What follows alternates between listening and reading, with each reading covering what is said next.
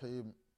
الحمد لله رب العالمين والصلاة والسلام على أشرف الأنبياء وإمام المرسلين سيدنا محمد بن عبد الله صلى الله عليه وعلى آله وأصحابه ومن تبعهم بإحسان إلى يوم الدين. أما بعد إخواني في الله usikum wa nafsi bitaqwa llah fakad faza lmuttaqun ndugu zangu katika imani. Baada ya kumshukuru allah subhanahu wa taala na kumtakia rehma na amani kiongozi wetu mtume wetu mwombezi wetu nabii muhammadin salllahu alaihi wasallam pamoja na ahli zake na masahaba wake na waislamu wote kwa ujumla watakayefuata mwenendo wake mpaka siku ya kiama ndugu zangu katika imani na kuhusieni pamoja na kuihusia nafsi yangu katika swala la kumcha allah subhanahu wataala ndugu zangu katika imani tunaendelea na kipindi chetu cha dini kipindi ambacho tunakumbushana mambo mbalimbali mbali, mambo ambayo yanahusiana na dini yetu ya kiislamu na haswa katika masala ya swala ndugu zangu katika imani. Katika kipindi kilichotangulia tulikuwa tukikumbushana baadhi ya mambo ambayo yanahusiana na swala ya idi pamoja na zakatulfitri ndugu zangu katika imani. Leo insha allah mwenyezi mungu subhanahu wataala akituwafikisha tutakumbushana vile vile masala ambayo yanahusiana na al kwa sababu tulizungumzia idi mbili. Idi lfitri ambayo ndani yake panapatikana zakatulfitri na idi ladha idi kubwa ambayo ndani yake panapatikana udhuhia yaani kuchinja. Kuchinja ndugu zao katika imani katika ile siku ya idi kubwa.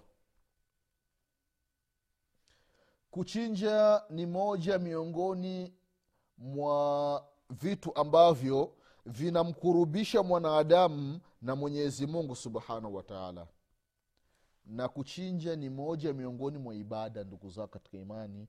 Ibada ambayo inamuhusu mwenyezi mungu peke yake. Hashirikiani na kiumbe wa aina yoyote. Mtu ambaye anataka kuchinja achinje kwa ajili ya allah subhanahu wataala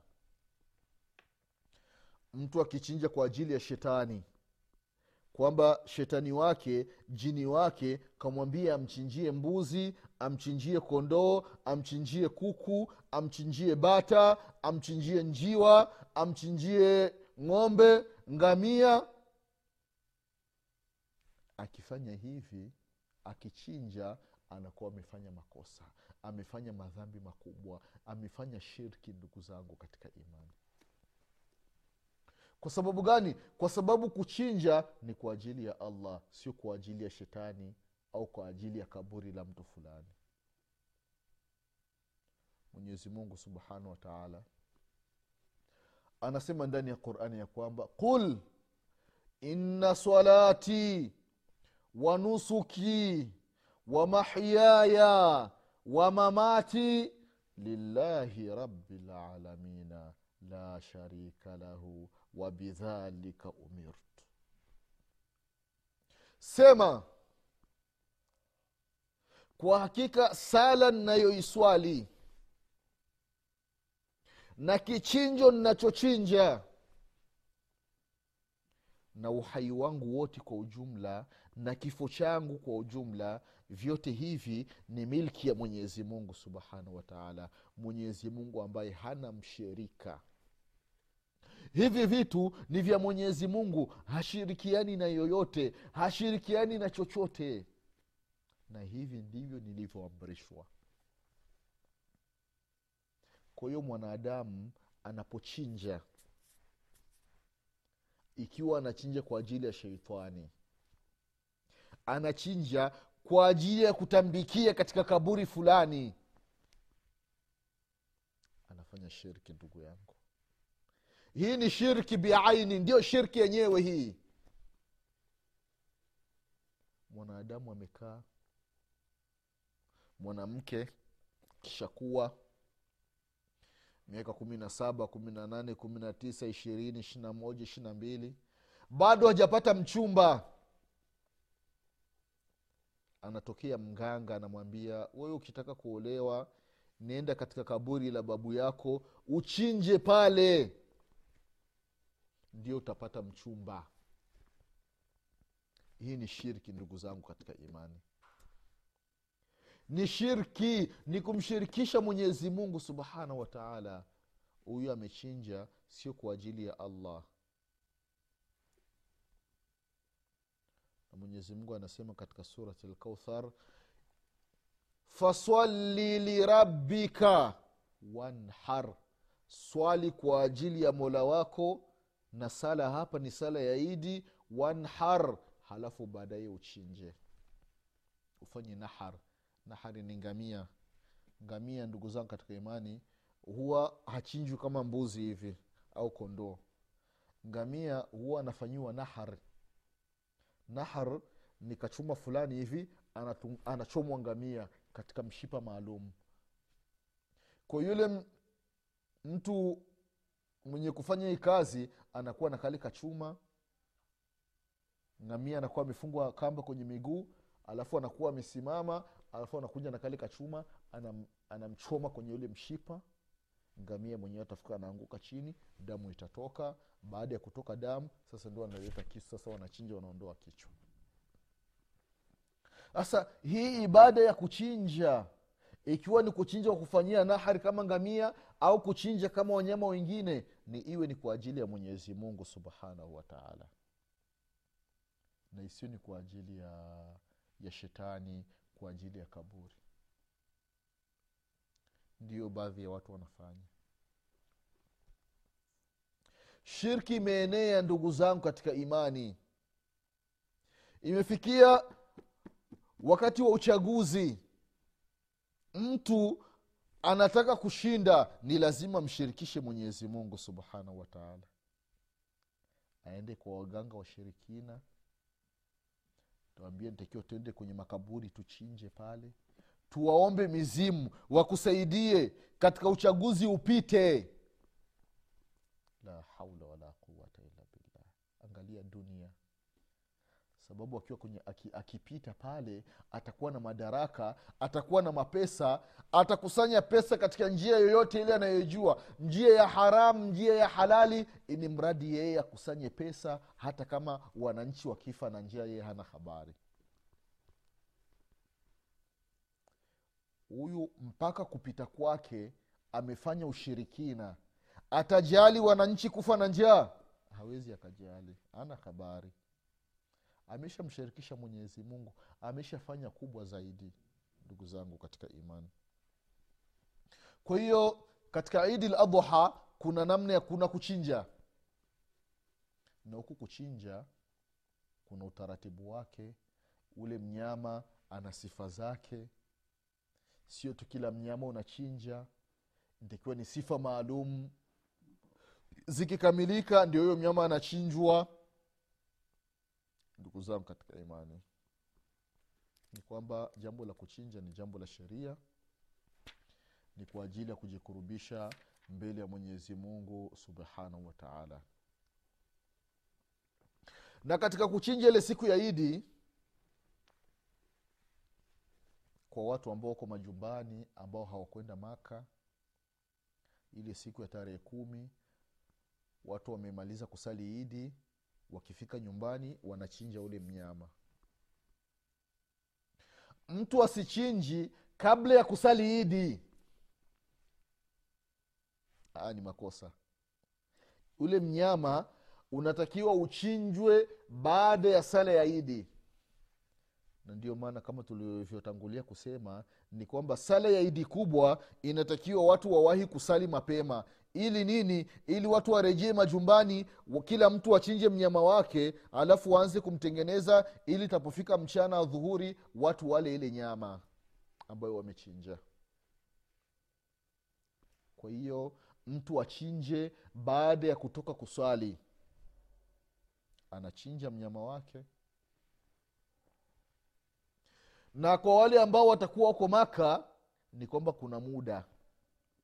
Ikiwa ile siku ya tarehe kumi siku ya idi hakupata uwezo wa kuchinja anaruhusiwa kuchinja tarehe kumi na moja katika zile ayamu tashriki tarehe kumi na moja anaruhusiwa kuchinja.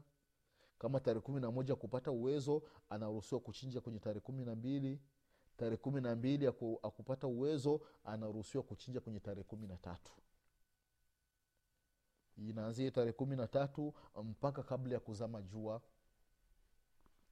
ya magharibi kuamkia tarehe kumi na nne hapa naruhusiwa kuchinja taqaruban ila llahi taala. Ni kwa ajili ya kujikurubisha mbele ya mwenyezi mungu subhanahu wa taala. Ndugu zangu katika imani kuchinja ni jambo ambalo mtume wetu muhammadin salllahu alaihi wasallam amefanya. Na anasema anas bn maliki radiallahu anhu ambaye alikuwa ni kijana mdogo anafanya kazi katika nyumba ya mtume muhammadin salllahu alaihi wasalama toka mtume salllahu alaihi wasalama atoke maka aende madina. Miaka kumi anas bun malik radiallahu anhu anamtumikia mtume wetu muhammadin salllahu alaihi wasallam. Anas anasema nilifanya kazi kwa mtume sala salama kwa muda ashara sinina miaka kumi. Hakuna hata siku moja mtume salallahu alehi wasallam alintukana. Au kunaambia anas mbona kitu fulani ujafanya au kunaambia anas mbona kitu fulani ulifanya hivi hata siku moja. Allahu akbar. Angalia namna gani mtume salallahu anaishi na watu. Lakini angalia matajiri wa zama tulizo nazo mfanyakazi akifanya kakosa kadogo tu ni matusi hayo matusi yanajaa nyumba nzima. We mjinga we we fara wewe punda wewe nguruwe wewe ni mbwa we unaniharibia kazi unaniharibia vitu la ilaha illallah we ni mtoto wa haramu wewe. Najuta kwa sababu gani nimekuleta hapa kufanya kazi. Mfanya kazi ana muda mrefu anamfanyia kazi yake vizuri. Lakini imetokea tu bahati mbaya tukaharibu tu kidogo tu basi. Anaonekana hafai. Matajiri. Ndiyo tabia nzuri hii. Matusi ya ajabu. Mtu kakosia kidogo tu haifai ndugu zangu. Matajiri mwenyezi mungu subhanahu wataala amekupeni uwezo. Sasa uwezo mliokuwa nao isiwi ni sababu ya kuwanyanyasa watu wa hali za chini. Hivi ndivyo mwenyezi mungu subhanahu wataala amepanga tabaka za watu. Walau basata llahu rizqa liibadihi labaghau fi lardhi kama kila mtu angelikuwa ni tajiri basi duniani nani ambaye angekuwa anamfanyia kazi mwingine nyumba ambazo watu tunaishi. Nani ambaye angekuwa ni, ambaye ni fundi anajenga nyumba? Watu wote ni matajiri. Pangekuwa hakuna fundi pangekuwa hakuna kibarua. Nani ambaye anatengeneza simenti? Nani ambaye angekuwa anafyatua tofari? Viwanda vya kutengeneza bati nani ambaye angekuwa anatengeneza? Lakini mwenyezi mungu subhanahu wataala alipanga haya maisha ya kidunia. Ndio maana wakapatikana mafakiri maskini wafanyakazi watu wa hali ya chini watu wa hali ya katikati watu wa hali ya juu watu wa hali ya juu zaidi. Ili watu wote wasaidizane. Sasa ikiwa wafanyakazi wote hawataki kufanya kazi hao matajiri pesa watatoa wapi? Mambo yao yatakwenda vipi hayo magorofa ya matajiri hayo tunaona yamepanda. Ghorofa ishirini ghorofa thelathini ghorofa hamsini nyumba ya mtu mmoja. Kama pangekuwa hakuna wafanyakazi nani angejenga hii nyumba hii? Hamna. Kama kuna wafanyakazi hiyo gari ya thamani unayotembelea nani ambaye angeitengeneza wewe ukaona itembelea kwa hamna. Kwa hiyo anasi akutukanwa hata siku moja hata mara moja na mtume wetu muhammadin salllahu alaihi wasallam. Lakini matajiri matusi kila siku. Kila siku matusi. Hawaelewani na wafanyakazi wao. Ni matusi matusi matusi matusi. Wengine ukiwa mbele ya tajiri na kupiga kibao. Tajiri mwingine wa asira mbele yake pakiwa chupa basi anakupiga. Au kuna jiwe basi anakupiga lile jiwe. Anakuumiza anakutibisha na anakufukuza amesha kuacha na athari. Sababu gani? Kibri sababu ya tupesa sio pesa tu pesa litonato basi. Tunamzuzua tunamfanya masikio yanakuwa wima anasimama. Sababu ya tupesa tu. Ndugu zangu katika imani. Kwa hiyo anasi bn maliki radiallahu anhu anasema ya kwamba dhaha nabiyu salllahu alaihi wasalama kabshaini amlahaini akranaini dhabahahuma biyadaihi wasama wakabara allahu akbar. Anasi anasema mtume muhammadin salllahu alaihi wasalama amefanya udhuhia amechinja kondoo. Kachinja kondoo wawili. Salallahu alaihi wasalama allahu akbar. Kondoo wawili. Kondoo mkubwa safi anapendeza. Tena kondoo ambaye ana mapembe ameshakuwa. Kachinja na mkono wake mtume salallahu alaihi wasallam wasama wakabara maneno ya kuchinja ni maneno gani? Bismillahi allahu akbar. Hivi ndivyo alivyofanya mtume wetu muhammadin salllahu alaihi wasalama ndugu zangu katika imani halafu mtume salllahu alaihi wasalama baada ya kumaliza kuchinja zile nyama nyumbani pale wanapika na sehemu wanawapelekea mafakiri sehemu wanawapelekea majirani. Hivi ndivyo inavyotakiwa. Na ndivyo alivyofanya mtume wetu muhammadin salllahu alaihi wasalama kwa hiyo katika hadithi ya anas bnu malik ndugu zao katika imani tumepata faida ya kwamba mtume saa salama amechinja kondoo. Takiwa mtu achinje ima kondoo au achinje mbuzi au achinje ng'ombe.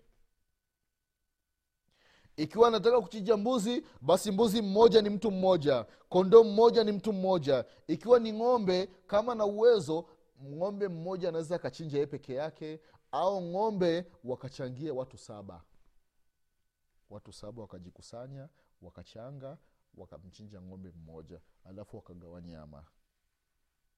Hili ni jambo ambalo ni la sheria ndugu zangu katika imani na kondoo yule ntakiwa au mbuzi ntakiwa uwe mkubwa. Na kuchinja inakuwa ni bora kuliko kutoa thamani ya pesa. Inakuwa ni bora kuliko kutoa thamani ya pesa kwa maana labda mtu ana uwezo labda ng'ombe ni laki tatu laki nne au laki tano ng'ombe mkubwa. Hasa mtu anatoa laki tano badala ya kuchinja hapana. Kuchinja inakuwa ni bora kuliko kutoa pesa ndugu zangu katika imani. Kwa sababu gani? Kwa sababu katika kuchinja damu inamwagika. Na ile ibada ya kuchinja kumwaga damu ndio kumtukuza mwenyezi mungu subhanahu wataala kwa hiyo hili ni jambo ambalo linaruhusiwa mwislamu ajitahidi achinje mnyama na wala asitoi pesa ima kumpa fakiri au maskini. Kama nataka kumpa pesa ampe tu kama sadaka. Kama sadaka ndugu zangu katika imani. Kuna yule ambaye anataka kuchinja haya ni masala ambayo mwislamu ayazingatie. Yule ambaye anajua ya kwamba mimi mwenyezi mungu subhanahu wa taala akinijalia idi inayokuja idi kubwa ntachinja ikiwa unajijua kama utachinja basi kucha zako hizi usizikati. Itapoingia tarehe moja ya dhulhija mfungu tatu umeingia basi we usi, usikati kucha zako. Wala nywele usinyoi. Ikiwa nywele za kwenye kichwa usi, usikati au nywele za kwenye makwapa usinyoi au kutifua hivi kama mtu utaki kunyoa na nywele za sehemu ya siri usiondoi. Wewe ubaki hivyo hivyo. Unaoga kama kawaida unajisafisha kwa sababu gani? Kwa hadithi ya umu salama radiallahu anha kutoka kwa mtume salllahu alaihi wasalama amesema idha raaitum hilala dhilhija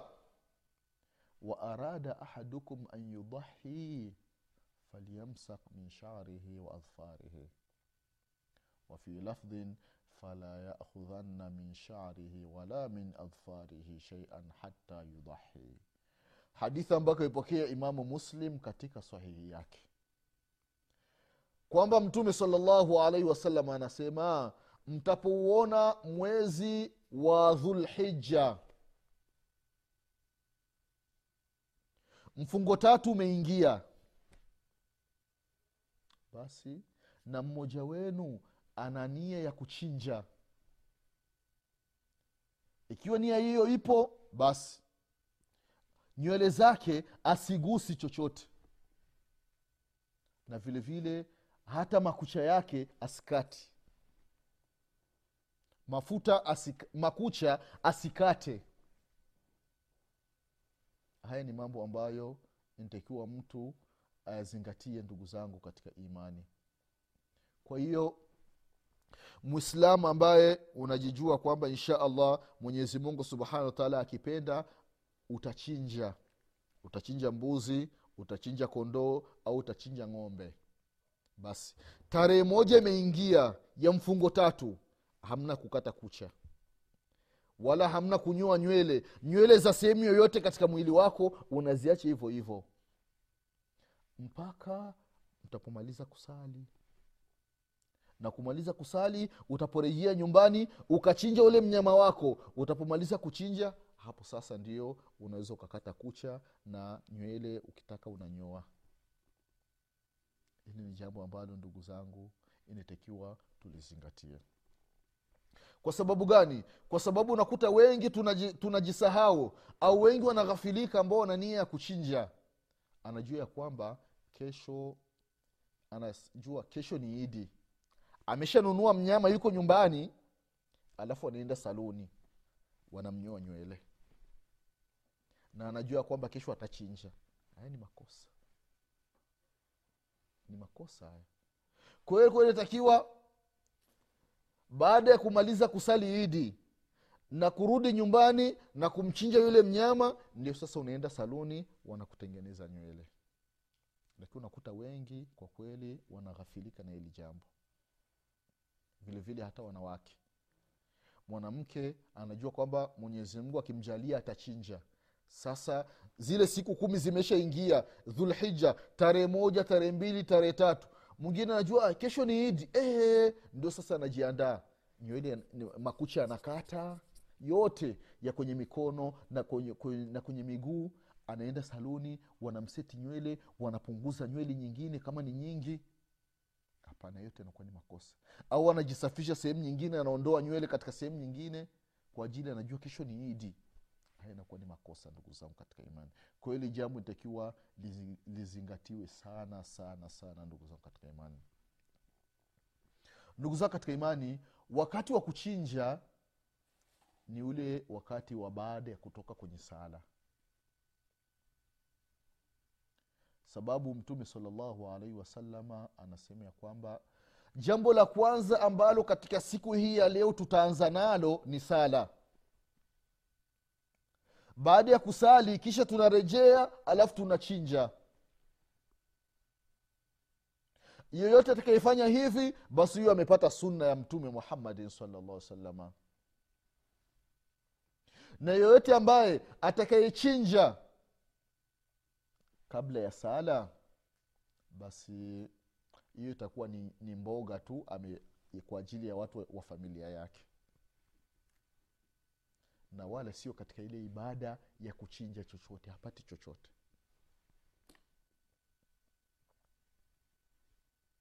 Ndugu katika imani.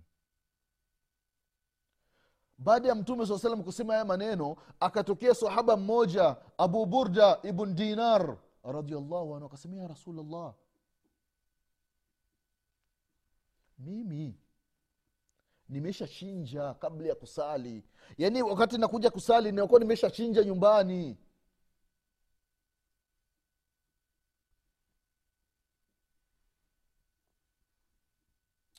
Mtume saa salama akawambia basi wewe hamna tatizo na hakuna mwingine atakayepewa ruhsa zaidi yako ndugu zao katika imani. Ni kwamba mwislamu inatakiwa ajitahidi sana. Haya masala ya dini ikiwa kuna kitu ambacho anaona akielewi vizuri inatakiwa awaulize watu ambao ni wahusika na ni wataalamu wa hilo jambo. Ndugu zangu katika imani haya ni baadhi ya mambo ambayo yanahusiana na ibada ya kuchinja mwenyezi mungu subhanahu wataala atupe kila la kheri mwenyezi mungu atuepushe na kila shari mwenyezi mungu atusamie madhambi yetu. Wale wenye uwezo wawe wanachinja kwa ajili ya mwenyezi mungu subhanahu wataala na wale ambao watania ya kuchinja katika adha basi wajitahidi wachinje baada ya kutoka kuswali. Waanze kusali wakimaliza kusali jambo linalofuata wachinje ili wapate sunna ya mtume muhammadin salllahu alehi wasalama mwenyezimungu atusamie madhambi yetu mwenyezimungu atufisha aliyokuwa ni islam insha allah tutakutana tena katika kipindi kinachokuja nasema subhanaka allahuma bihamdik ashhadu an la ilaha illa anta astaghfiruka waatubu ilaik subhana rabika rabi lizati ama yasifun wasalamun ala lmursalin والحمد لله رب العالمين والسلام عليكم ورحمه الله وبركاته Senhor.